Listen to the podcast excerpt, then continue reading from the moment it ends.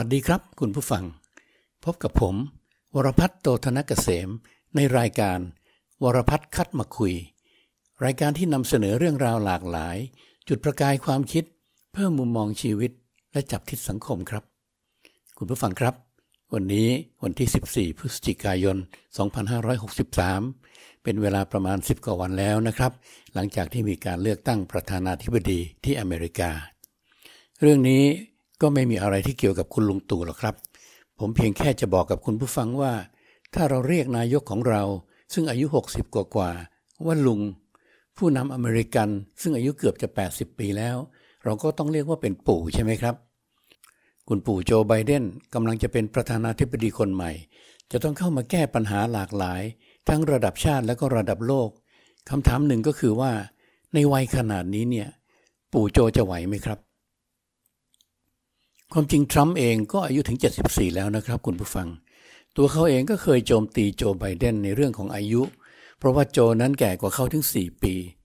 ตอนนี้โจไบเดนชนะการเลือกตั้งชัดเจนแล้ว ก็เลยจะกลายเป็นผู้นำอเมริกันที่แก่ที่สุดในประวัติศาสตร์ครับ คุณผู้ฟังครับ ผู้นำประเทศย่อมได้รับความกดดันมากมาย ดังนั้นสภาพร่างกายและจิตใจก็จะต้องพร้อมมาก ถึงแม้ว่าคนในวัย 70 กว่าๆทุกวันนี้ ส่วนใหญ่ก็จะยังมีสุขภาพที่ดี แต่ไบเดนนั้นก็ใกล้ 80 แล้วนะครับ เขาจะแบกรับปัญหาใหญ่ระดับโลกไว้หรือเปล่า สมัยที่ผมไปเรียนปริญญาเอกที่อเมริกา สมัยนั้นโรนัลด์เรแกนอดีตดาราภาพยนตร์ ก็ลงสมัครแข่งขันในวัย 70 ปี ซึ่งยุคนั้นก็ถือว่าอายุมากแล้วครับ 70 ปี แต่นอกจากเรแกนจะได้รับชัยชนะแล้ว เขายังได้รับการคัดเลือก ให้ดำรงตำแหน่งต่ออีกหนึ่งเทอมครับ รวมแล้วสามารถเป็นประธานาธิบดีอเมริกันได้นานถึง 8 ปีด้วยกัน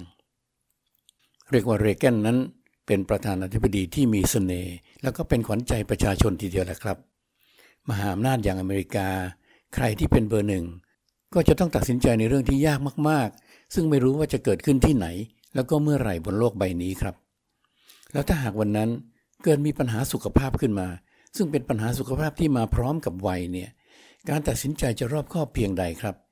ถึงแม้จะมีทีมงานช่วยกันคิดช่วยกันวิเคราะห์ทางเลือกให้มากมายก็ตาม แต่ในที่สุดแล้ว คนที่จะต้องตัดสินใจก็คือตัวผู้นำนั่นเองแหละครับ ดังนั้นสมองจึงต้องอยู่ในสภาพที่มีความพร้อมเสมอ ใช่ไหมครับ คุณผู้ฟัง ถ้าหากว่าร่างกายแล้วก็สมองอ่อนล้า ซึ่งโดยธรรมชาติก็อาจจะเกิดขึ้นได้กับผู้สูงวัย มากกว่าคนที่อยู่ในวัยหนุ่มสาว ตรงนี้ก็จะเป็นประเด็นที่น่าห่วงขึ้นมาได้ แต่ว่าวัยที่มากขึ้นนั้น ก็ย่อมหมายถึงประสบการณ์ที่มากขึ้นด้วย ดังนั้นการตัดสินใจก็น่าจะรอบคอบยิ่งขึ้น เรียกว่ามีทั้งข้อดีแล้วก็ข้อพึงระวังแหละครับ ในตอนที่ฮิลลารีคลินตันหาเสียงแข่งกับทรัมป์เมื่อ 4 ปีที่ผ่านมานั้นจำได้ไหมครับคุณผู้ฟัง วันหนึ่งเธอเซครับขณะที่กำลังจะก้าวขึ้นรถ เป็นข่าวใหญ่ไปทั่วโลกเลยครับ แต่หลังจากนั้นเธอก็ฟื้น และประเด็นเรื่องสุขภาพก็จางหายไป อีกคนหนึ่งก็คือแองเจล่าเมอร์เคิลผู้นำของเยอรมัน ซึ่งมีคลิปให้เห็นกันบ่อยครั้งเลยครับว่าเธอนั้น ยืนตัวสั่น มือไม้สั่นไปหมด และเธอเป็นเช่นนี้มาแล้วมากกว่าหนึ่งครั้งด้วยกัน จนกระทั่งมีการกังวลกันว่าแล้วเธอจะไหวไหม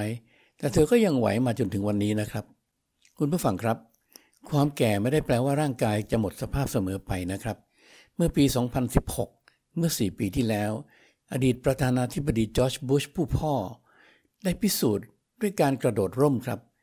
วันนั้นจอร์จบุชมีอายุ 90 ปีเต็มแล้วครับ เขากระโดดร่มแบบดิ่งพระสุธาเสียด้วยนะครับ คุณผู้ฟัง ส่วนตัวทรัมป์เอง เขาก็ยังแกร่งกล้าครับ ไม่ได้เจ็บไม่ได้ป่วย ไม่ต้องกังวลอะไรมากนักในเรื่องสุขภาพ ถึงแม้ว่าเขาจะเจอโควิดไป 3-4 วันก็ตาม แต่ออกมาแล้วก็ยังมาสาดฝีปากใส่ศัตรูทางการเมืองแบบไม่หยุดหย่อน บางครั้งมีอาการ ก้าวร้าวให้เห็นอยู่บ่อยๆ ใช่ไหมครับ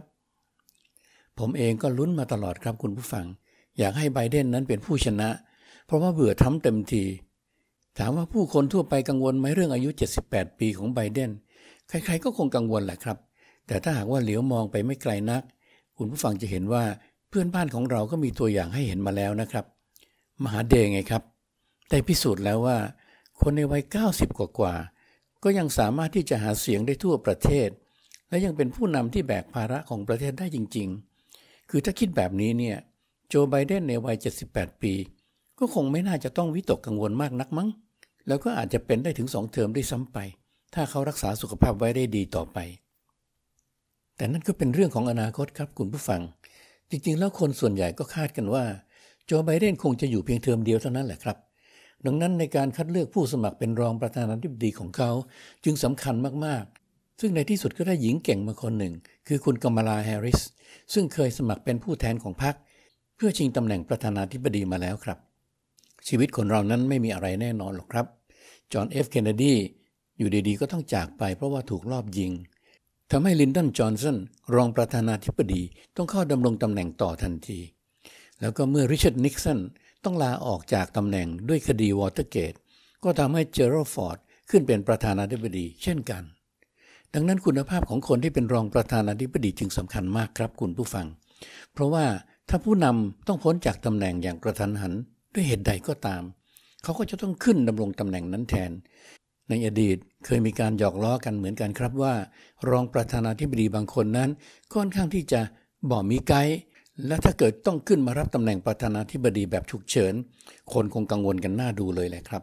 อย่างเช่นแดนเควลเป็นต้น หรือสปิโรแอคนิวอีกคนหนึ่ง ซึ่งก็ถือว่าโชคดีครับ ที่ประธานาธิบดีในสมัยนั้นๆ ต่างก็ดำรงตำแหน่งได้จนครบเทอมครับ ไปตลอดรอดฝั่ง ไม่มีเหตุให้ท่านรอง ซึ่งคนไม่ค่อยจะศรัทธาต้องก้าวขึ้นเป็นผู้นำอย่างฉุกละหุกครับ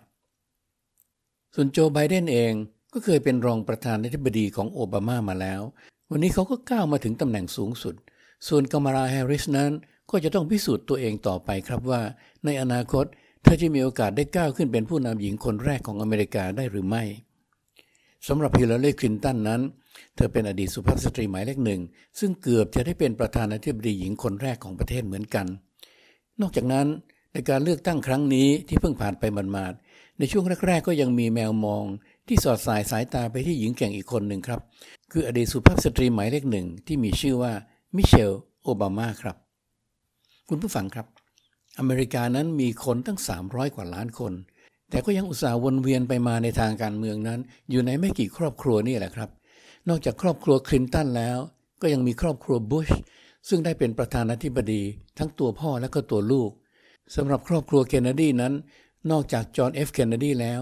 น้องอีกสองคนคือโรเบิร์ตกับเท็ดเคนเนดีก็เกือบจะได้มีโอกาสเป็นประธานาธิบดีเหมือนกัน ส่วนทรัมป์เองก็เคยเอาลูกสาวคนสวย แล้วก็ลูกเขยหน้าตาดี ไปดำรงตำแหน่งทางการเมืองมาแล้วเช่นกันครับทำให้นึกถึงเมืองไทยเราครับคุณผู้ฟัง ก็มีอยู่หลายครอบครัวเหมือนกัน ที่ทั้งสามีภรรยาและก็บุตร ต่างก็เข้ามาเป็นรัฐมนตรีบ้าง สวบ้าง สสบ้าง ในเวลาเดียวกันบ้าง คล่อมเวลากันบ้าง มีอยู่บ่อยๆใช่ไหมครับ จนกระทั่งบางยุคบางสมัย สื่อมวลชนได้ขนานนามว่า สภาผัวเมีย ก็มีจำได้ใช่ไหมครับคุณผู้ฟัง เมื่อสัปดาห์ที่ผ่านมานี้นี่เองครับ ก็มีข่าวอีกแล้ว คนสวยภรรยานักการเมือง ได้เข้ามามีตำแหน่งทางการเมืองอีกคนหนึ่งสื่อมวลชนก็ประโคมข่าวกันเยอะครับ